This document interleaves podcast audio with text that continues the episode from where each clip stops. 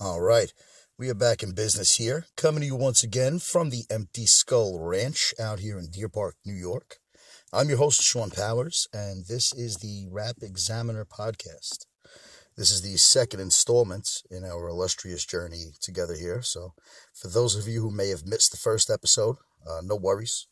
I uh, basically just introduced myself and the show and tried to kind of give a, a little bit of perspective, uh, you know, my understanding and credentials, if you will.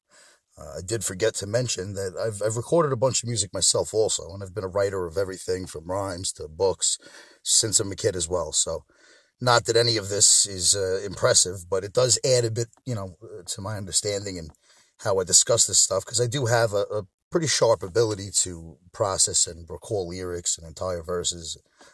Um, anyone who's seen my Instagram feed will attest to that. Uh, of course, it's an otherwise completely useless talent unless competitive rap karaoke is a thing and I just don't know about it. But uh, on the flip side of that, last last episode was my first attempt at any of this, so definitely lots of uh, room for improvement. And uh, even if you did dig it, either way, improve or move is kind of always the motto, you know. So uh, obviously, I can't hear any objections that you may have to any of this, so we're just gonna go ahead and go with it. But if you'd like to be heard, I am on Twitter at all this powers feel free to air out your grievances or uh, whatever's on your mind. So, all right, I got my trusty cup of hot lemon ginger and THC honey, which I can't recommend highly enough. No pun intended. So let's get to it. All right. Today we're going to be talking about Nas, the legendary Nasir Jones, author of what many would consider to be some of the most brilliant rap songs of all time.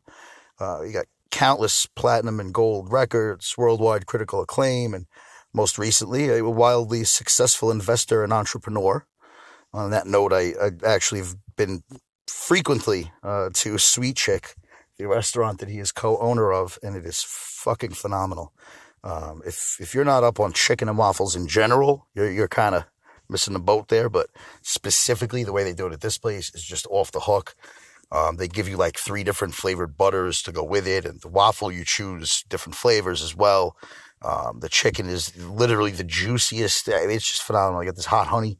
Uh, I'm getting hungry. So anyway, there really isn't anything this guy hasn't done, you know, in regards to music, and he transcends the genre in a lot of ways. So, you know, there's a reason for the legendary status. I uh, I remember going to see Nas perform actually on New Year's Eve uh, 2012 at Radio City, and uh, he had a full orchestra, and it was just, you know, they were doing all the beats like live. And I remember just that, actually that performance, I think, is actually available online. But anyway, uh, it, it was just insane seeing how far hip hop had come. You know what I mean? To be at Radio City Music Hall and on New Year's Eve with a fucking orchestra, it was just dope. And um, you know, it speaks to the legacy and, and type of artist that, that he is. But for all the accolades and the achievements, you know, he's he's also he also seems to always be on the receiving end of this like flow of criticism that it's it's weird. It's a weird dynamic because like in my experience and you know, who am I, but I've had many conversations with people about, you know, top MCs and, you know, who's your top five and this and that. And anytime Nas is brought up, it, it's like weird. It starts off respectful but it, then it takes a turn. Like it's it's always the same response. It's first, you know, they give props to Illmatic, almost like they're obligated to, though. You know, like, well, yeah, Illmatic, but you know, it's almost like begrudgingly because then they start him, you know, but the beats, you know, he, can't pick beats, and you know, or the other thing, which is, you know, yeah, but nothing's gonna ever be as good as Illmatic. You know, he, that was it. Which, okay, you know, that's why I'm here today, I guess, right? I want to take a look at those two claims and hopefully uh, give a slightly different perspective to consider uh, Nas's catalog with.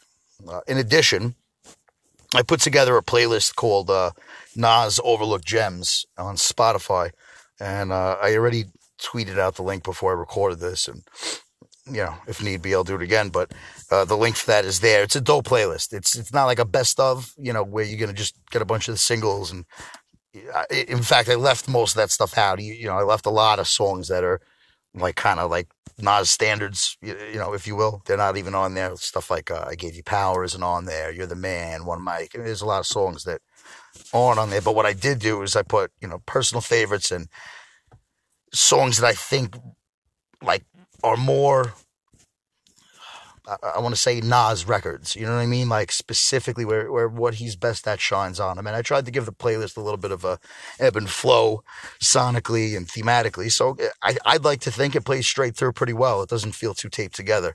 Some remixes, some features. Uh, it's a good listen. And uh, maybe after hearing this, you throw it on on the whip, spark one up, uh, and hear here's some you know fresh perspective on on the legend. Um, speaking of, I'm actually going to throw something on now from that playlist, give a little taste of, and this is from the most recent release, actually, the, the second installment of the Lost Tapes. And uh, it's funny because in my immediate circle of friends, you know, the reactions ranged from good to really good. But I also, you know, seen and heard the usual, you know, dismissals of, of it. And I will say, I don't think it's really an album in the traditional sense to begin with because the Lost Tapes projects, this and the first one, they're comprised, you know, of leftovers from a specific time period. So anyway, when we get back, we'll dig into this debate a little bit. But first, I want to give this uh, next joint a little love here called Highly Favored. It's produced by none other than the RZA. Uh, Nas really, he, he just, he sounds natural on a RZA beat to begin with. And if you pay attention to the second verse, like the way it starts, he, this guy's metaphors are on another planet he says something along the lines of uh, some more caricatures, amateur boys. I'm like a classic pianist with a handful of swords, bandages on my fingers, still are managing chords like a live band performing in a sandstorm. Blind, but still I hit the right keys. I mean, you're like a classic pianist with a handful of swords, bandages on your fingers, still you're managing chords, like a live band performing in a sandstorm. Jesus. I don't know. To me, a couple lines like that, you know, you, you know who you're dealing with. You know, the texture and the depth of these metaphors and those four bars right there. That's what sets this guy apart. It's a dope track, and it's great to hear Nas and RZA for the first time since Verbal Intercourse, I think, in 96. So uh, he's highly favored. Let's get into it. I really dig the way that RZA brought that Wu Tang aura to this beat. The second I heard it, I was like, that's definitely RZA, you know? Um, I kind of have a hard time putting my finger on when this was recorded, though, because I mean, I think this this Lost Tapes too is like from Hip Hop is Dead to Life is Good, right? And I'm trying to figure out like which album would you have pulled this off of because it's a banger, it's a long-awaited collabo. I mean, it's short. It's what was it, two minutes and something. You know, it's not gonna drag you up and down. Um, I don't know. The other thing I found interesting about this project, though, is the the collection of producers he's got. I mean, this lineup is just Alchemist, Kanye, uh, Pharrell. Um, I mean, I know obviously a lot of these, you know, a lot of albums nowadays will have these big time lineups, but with Nas, usually it's like a bunch of Salaam Remi tracks, which he's nowhere on this album, and then like one or two, you know, big name guys and a couple newcomers. But like I said, this this project is just all A list up and down pretty much. Um, uh, but I, you know, even with that, uh, as a Nas fan and everything, I gotta say it's kind of a mixed bag, and it brings us to the first argument: uh, Nas's beat selection, and I believe there is a reason why he doesn't do his best work or maybe feel most comfortable uh, over some of the bigger names uh, production wise that he's worked with what I think it comes down to is, and I don't mean this in a bad way, I'll, I'll explain a bit, but I think it comes down to ego. Um, Nas is not your average artist, you know, especially, you know, at this point in his tenure, 25 years in the game, you know, the legend of Nas is, is a imposing thing to think you have to, you know, to work with for a lot of any producer. I mean, what, what producer at this point didn't grow up listening to Nas, you know? So going into something, knowing you're going to be working with them, you know, I think the instinct often is to bring their best shit. You know what I mean? That's super fuego that they've been marinating, you know, just for this moment. You know what I mean?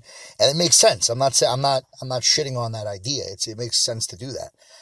It's not illogical in any way, but it is born out of ego. And, you know, what I mean is, it, you're trying to compete with Nas, right? Like Nas is this guy, he's the legend. I gotta be, I gotta do this, you know? And it's, to me, that's where it goes wrong. That's where the entire, whatever word comes after that is kind of poisoned because it's the wrong approach. The better approach, I would, I would imagine, uh, and again, I'm, I'm just some guy, uh, you know, but I, I would think that you would go into it and try to think what historically makes a dope Nas song, right? Like what type of drums, what BPMs, uh, what instrumentation, you know, is there a theme going into this project that he's working on? Um, and then you would create it based off of that, you know. Um, and I have a, I have a very strong hunch that that's why he works so extensively with Salaam on his albums, because Salaam Remi, you know, in addition to Nas, I mean, the work he did with Amy Winehouse, nothing he makes sounds similar. It, but what it does do, it, everything he makes, it, it caters to the artist. It caters to the characteristics, you know, of theirs that shine. When these things shine, they shine, so to speak, right? I mean, some of the, in my opinion, some of the worst songs that, that I've ever heard Nas on were those big name collabos. Swizz Beatz, with, you know, no disrespect, the guy's obviously, you know, a talented and uh, well known producer, but he, at least five or six shitty Nas songs that he did and it's like the same thing every time, you know, in, in that it's a Swizz beat. It's not a Nas record. Do you, how do you not understand this? Make a Nas record, you know? Uh, more recently, it's gotten closer to, to that, the stuff they've done. Echo was pretty dope, but, but I don't know. It's, uh, you know, it's not just him. Stuff with Kanye's hit or miss, Timbaland, Dre, um, really, almost, almost any big name guy that's not where you find the, the best of Nas. Um, I kind of think in some ways that's probably why that mythical DJ Premier album that, that was teased for years has never actually come out. Um, because Premier's another guy who's got such a signature sound and style that, it, you know, it's almost like it's difficult for Nas to be Nas on the records. Um, and, you know, it's not, I'm not trying to say you got to make it all about Nas, you know, because he's a spotlight hog. It's just that the thing that works about Nas is not the songs individually, it's the whole. All right. Um, and that's where his, the record labels have constantly dropped the ball with him over the years. Is, you know, it's, you're getting, when you got Illmatic, it was presented so well. And what was presented was a glimpse into this person's soul and their mind. And you know, that of course is going to change and evolve over time. And, you know, that's kind of what the whole thing is about is that journey, you know, with the artist. Um, so the beats, they kind of need to be more about that than they need to be a hot beat.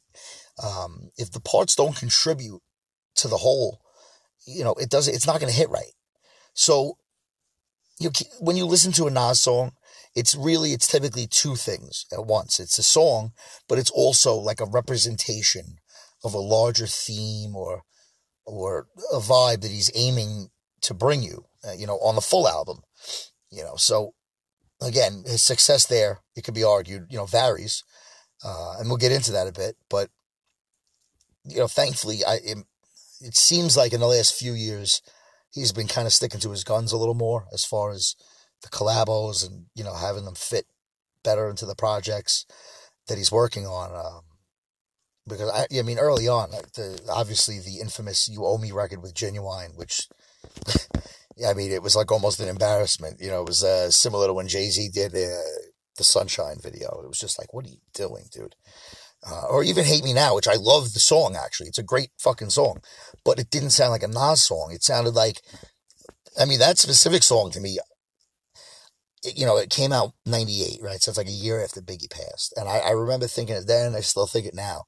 That felt like it was something that was left over from the, the Life After Death sessions, uh, sessions. And that, you know, Puff had it sitting there and kind of, you know, told Nas, hey, look, this was, you know, supposed to be for Big and passed it his way. uh, because it really had that that cinematic feel, which that whole life after death did. Uh, Carlos Broady was producer that was all over that project. I don't know who did that beat actually, but uh, anyway, back to the point. You know, Nas, as much as he's a rapper, he, he's a poet. Um, and that's what his fans really, you know, appreciate about the music. It's not, it's not just the rap, right? Um, and I know it's not like an easy thing to do. Kind of goes counterintuitive in some ways, but when you listen to Nas, you kind of really should ignore the beat almost the first few times. You the, you should focus on what he's trying to say, because oftentimes you'll find the beat is part of the picture that the words are painting. Um, you know, the beats. There's been times where at first I heard them, I'm like, the hell but then, I, you know, as I'm listening, I'm like, oh wow, he really put you know put something together. Look at Undying Love. I mean, that's not a sick beat, but you're gonna tell me there's a better example of you know movie level storytelling that you could see and visualize. And what other beat could it have been on? It had to be on something like that, right? So there's people who go like, well, what's, what's this? It, they're not listening. You know what I mean? Um, and so I, I, don't really think that that's a fair criticism because the better, the quote unquote hotter beats are typically shittier songs um, when it comes to Nas. Uh, it's the same thing. Remember back when the Firm album came out, all these Dre beats and, you know, they were, Dre had come out of the death row era. So he was doing the, been there, done that. This was kind of like the first big project he was doing. So he had this like signature sound he was trying to really kind of, uh, you know, push. And it just the chemistry wasn't there because it was Nas on Dre beats, not Dre making Nas records. And, um, you know, sometimes they're good on, on their own, even, uh, or for a compilation or a soundtrack. But one producer, though, who uh, literally nailed it every time that they that they, he's worked with Nas is Large Professor. Uh, for those unfamiliar, Large Professor was in a group called Main Source. And he gave Nas his first big break by putting him on a record called Live at the Barbecue. Uh, Streets Disciple, my rap's a trifle, that, that, you know, classic line. Um, and to say that record created a buzz would be an understatement. It was pre-internet, so this tape was going around with this verse, and people were just, oh my god, you know. And uh, they, you know, so he worked on Illmatic with him. He was a big contributor to that, and they've worked together straight through to Life is Good. So uh, before we move on, I actually want to play one of my favorite collabs between the two of them. It's a little more slept on, not, not as well known, but it's called Stay Chisel. And uh, in my opinion, this this the chemistry is just that perfect balance, man, in every way. It's got that smoothness that it's you could play it so many times, and you know, again with Nas, you, you pick something new up every time when you hear what he's saying, and that's what makes it dope. That's what makes Nas Nas that replay value. Um, some of the, on this song, if you pay attention, some of the like stay chiseled, right? So it's about like health and strength and shit. And so Nas has got all these metaphors throughout, you know, low fat rap, no calories in my mentality. Uh, there's something about lighting a dumbbell L. It's just dope. You know, classic Nas. And, uh, the playlist I made used, I used Spotify and unfortunately they only have this version that's on here. But if you do a quick search, uh, you can find the original version of this track. And on that version, Nas had three verses, uh, not just this one, and they're all equally dope. I mean, he's got so many, you know, different ways to flip it. But my guess is that with three Nas verses, I feel like maybe it was supposed to be like a album song for Nas, and maybe he didn't use it. Uh, so maybe you know, Large Professor decided, hey, look, know, keep one of your verses. Keep, it's my beat anyways, and I'll put one of mine on here and uh, put it on my album. There's nothing wrong with that. Um, especially, you know, if not for that, we're, you know, we would never have anything, right? So, uh, let's get into that one real quick. Here we go. Stay Chisel, uh, Nas, Large Professor, and this is off Large Professor's album, First Class. Uh, it's such a dope track. And like I said, if you if you get a chance, look for that original version. Um, again, I don't know who decided that wasn't an album worthy song, but Speaking of album choices, I want to dig into the second of these two two arguments uh, about Nas, uh, which is nothing nothing he did is ever going to be as good as Illmatic. There's a couple of factors that go into that statement. All right. Now, first of all, when something is said often enough, it just becomes true to people as fact. You know, um, so that's to say, I, I can promise you, a ton of the people who say this or have said this, they don't even know why they say it. It's just like a thing. You know, Il- Illmatic is untouchable. It's a, it's like an urban legend almost because if you follow up, you know, with questions about, you know, what made Illmatic great, you know, that he didn't do again, you're not going to really get an answer, right? They'll point out, you know, wax songs that he made. Uh, Illmatic had no wax songs, and there is some merit to that. You know, obviously that's true. He did have some wax songs in the future, but it speaks way less to Nas as an MC and more to the demands of the record companies, um, you know, industry standards, quote unquote, you know, the need for singles and videos and all this kind of stuff. And that that's a pressure that just didn't exist at the time that Illmatic was created. All right. In, in 94, hip hop was a whole different animal than it was just two years later. The top artists in 94 hadn't really broke through into mainstream awareness, so to speak. And, you know, so these guys were still just creating uh, without the labels, you know, dropping in and A&Rs having fucking opinions and this and that. Uh, because there was no big pop rap artists at that point to point to, you know what I mean? And say, you know, do that, you know. But as time went on, like I said, you know, that changed. I mean, uh, if you go back to 99, Nas was supposed to put out his, it was going to be a double album. It would have been his third album it was going to be a double album. Um, and, you know, this is when Tupac had one, Biggie had one, Wu Tang. So it was kind of like a thing, you know, to do. And, uh, but then there were leaks, tracks were coming out, you know, bootleg, and Nas winds up redoing part of the album. And they just dropped the ball. The whole thing was a disaster. And it, instead of a double album, it was like two albums that came out in a kind of short period of time. And neither one was anything, you know, extraordinary. Um, I Am and Nostradamus, the two weakest albums in his catalog, pretty much universally agreed to. But they both had gems, you know what I mean? Um, again, overall, yeah, tons of misaligned sounds and, you know, weak crossover stuff. And features, again, you know, just didn't really work. For example, uh, forget which one it was, but Life is What You Make It with DMX. That's a Ruff Ryders beat. It's a Ruff Ryders song. It's not an Nas song. And for that to be, you know, the, the featured track, it's not that it's a bad song, but, you know, it wasn't deeper into Nas's mind or uh, Nas's art. It was just presenting Nas over the sound of the moment. And, um, I don't know. Not for nothing. I, it also made me think when I heard that song, it reminds me, dude, Swizz got so lucky by meeting DMX because if, what a perfect fit.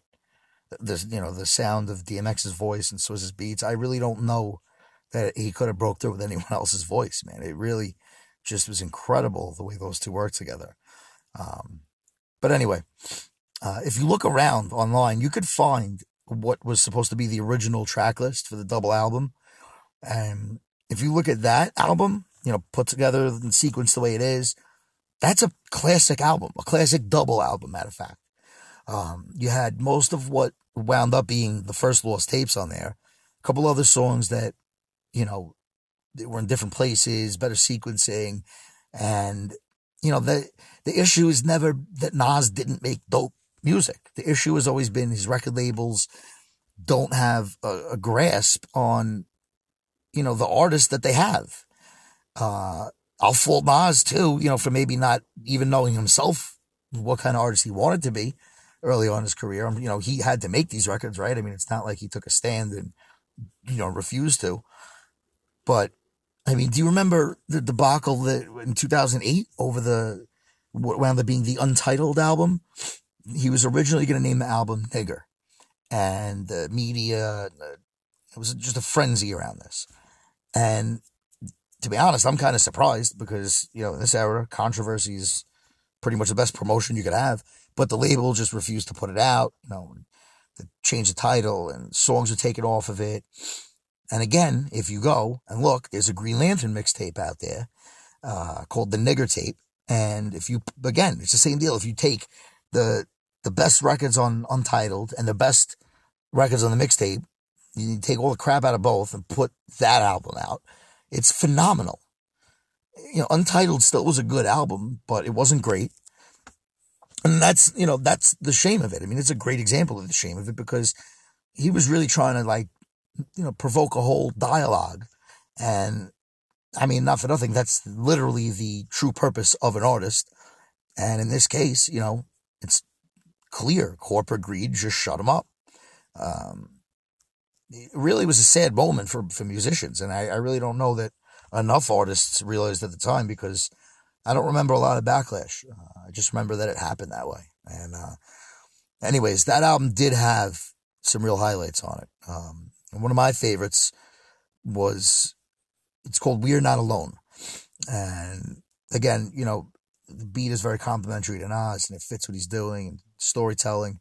But what I really like about it is, uh, as a, as a admitted, uh, UFO aficionado, I guess you could say, tinfoil hat wearer, whatever you want to call it. Um, I'm a believer. And uh, this is probably one of the only times I can think of where you hear someone, especially, you know, not specifically going into detail about a UFO encounter he had and talking about, you know, his opinion on extraterrestrials and it just, the whole theme of the song is the connected nature of humanity and a lot of it, I'm sure, goes over a lot of people's heads, uh, much like the aforementioned UFOs, right? Um, sorry, jokes are not my, my strength, apparently. but anyways, check out the song. It's called We Are Not Alone, and this is off the Untitled uh, album by Nas. All right, and that was uh, We Are Not Alone uh, off the Untitled album. So the last thing I want to add to this, it's about Illmatic. Um, I know this is going to sound like sacrilegious or whatever, but personally, it's not even my favorite Nas album. Um, I I personally like Stillmatic uh, overall because I think the level of mastery and the heights that he reached as far as poetically, it's just mind bending. I mean, it was then and it, still is now. It's who's passing, you know, the the level. Uh, rewind, where he has that song that he tells the whole story backwards. Um, and my my personal favorite song of his, probably out of his whole catalog, "What Goes Around," is on there. Brilliant, brilliant messaging, uh, flow, there's just so many songs on that album. Obviously, the ones that everyone's familiar with: "One Mic," "You're the Man," um, and again, let's say there's three shitty songs on there. All right, it, it's like almost like a push because whatever, skip it if you don't like it. You know what I mean? Because you had such brilliance being displayed there. Uh, the problem isn't Nas, you know. I, it, it's it's the way it's being listened to. I really believe that. Uh, I'm also in the minority that thinks the Streets Disciple double album he put out in 2004. I think that's a classic. Um, I put it second after Stillmatic in my my top five Nas albums. Let's see. Let's run through it. Um, Top five would be Stillmatic, Streets Disciple, It Was Written, Illmatic, and Life is Good. That would be my top five proper Nas albums. I didn't I didn't count the lost tapes in there, but anyway. Um, the, the reason Illmatic is so revered is because it was produced perfectly to introduce this brilliant new artist to the world. And it was done before rap had this big mainstream presence and the big money really hadn't come in yet where the labels, you know, demand certain songs either be on or off the project. So it was a pure, you know, execution of a vision. And that's really why it's flawless. Um, but Nas definitely did way more innovative and creative, masterful work since Illmatic. He evolved further than Illmatic, so therefore it's to me, you know, equally as impressive. And uh, he grew each time around, content wise. There was always like a new high that he would reach um, with the creativity. Second album had "I Gave You Power," which is just again brilliant, um, personifying a gun and the way that the story's told. And so yeah, that's why Illmatic is not my favorite uh, Nas album. It's great. It, it no obviously is a reason why it's a legendary album. Um, but it's it's funny because Nas was has recently just was on record talking about this. That uh, to quote him, it's corny that people still talk about Illmatic like that. And in in a way, I think he was getting at the same point. Is that look, man, I, have done a lot of dope shit since Illmatic, and you know it's cool to play a concert or an anniversary or whatever. But you know, give me some credit for the rest of his catalog because uh, you know he's he's broken ground that you know is it's rare air that he occupies, and uh, you know, ninety four Illmatic, great album, but also a very great era, and that needs to be factored in. Uh, raw hip hop was not a rare commodity yet. Uh, Big L's debut album, the early Wu Tang stuff, Black Moon, all that shit was. That's what the labels were actually putting out at the time. And uh, '96, cash grabbing started, and you know they wanted Nas Nas fans at the time, myself included. You wanted more of the guy that made Illmatic. You didn't necessarily want the same beats per se, but you wanted whatever beats were gonna best accompany you on this journey. But instead, you know, the labels they want they want the hot songs, and at that point, you know, you already had Jay Z or Puffy, and but you know that's not Nas, and so it just was a it was a it was a bad fit. You know, I think imagine now, you know, let's say Nas had been coming of age now with the internet and you know being what it is and such a powerful tool, technology, and you know, creating music has become easier and more affordable, and you, you really don't even need a label. Um, let's say you put out Illmatic and then just went indie with it, you know, eh, what a different story, uh, right? I mean, he could have really just kind of kept cultivating that sound um, instead of trying to kind of walk both sides of the fence. And, you know, uh, what's meant to be is meant to be. So certainly no regrets for, for, for the career that he's put together, but uh, it, it is something to think about when you see a guy like Bronson, you know, Action Bronson did a that project with Party Supplies uh, as producer, and I think it was like 48 hours. They made the beats and the rhymes right there on the spot and put it out. And you just think like, man, imagine getting like prime, you know, early Nas and Pete Rock to put out a a, a mixtape just straight from them out. You know, oh my goodness, the things that could have been right. Uh, obviously, it's armchair quarterbacking, but I don't know. He's got that now. Nas has that record label, right? Mass Appeal Records. He's got a few artists on there and stuff. So who knows? Maybe one day, uh, you know, something like that could happen. You get the right vibe, the right idea. Uh, if if it does happen, I will try to take a retroactive credit for it because I spoke it into existence right here, and you all heard it on the Rap Examiner podcast. but uh, look, bottom line, man, I'm a fan of the music just like everyone else. So uh, I'm going to leave you one more joint before we get out of here. This is uh, on that playlist as well, the Overlooked Gems. This is actually a remix uh, of Black Girl Lost, which is a track on his second album. Uh, it was written, but this remix was it came out many years later. I think in 2006 maybe. Uh, D- DJ Dirty Harry uh, made the mix, you know, created it, and uh, the vocals from Black Girl Lost, but he put it over a the instrumental from a Bobby Valentino record. Remember that name? I forget, maybe Tell Me, maybe I think, or Slow Down. One of those, he had a couple songs, and this is the beat from one of them. And uh, Trey Williams on the hook, really smooth. And uh, you'll also notice there's a Papoose feature randomly on here. I know some people have mixed feelings about about Pat, but uh, it sound, he sounds really good on here. And uh, I actually have grown to enjoy this version more than the original. Um, so, anyways, check it out. And again, I'm on Twitter at all this powers. You can talk to me there if you need to. Uh, till next time, this is the Rap Examiner, and that's it.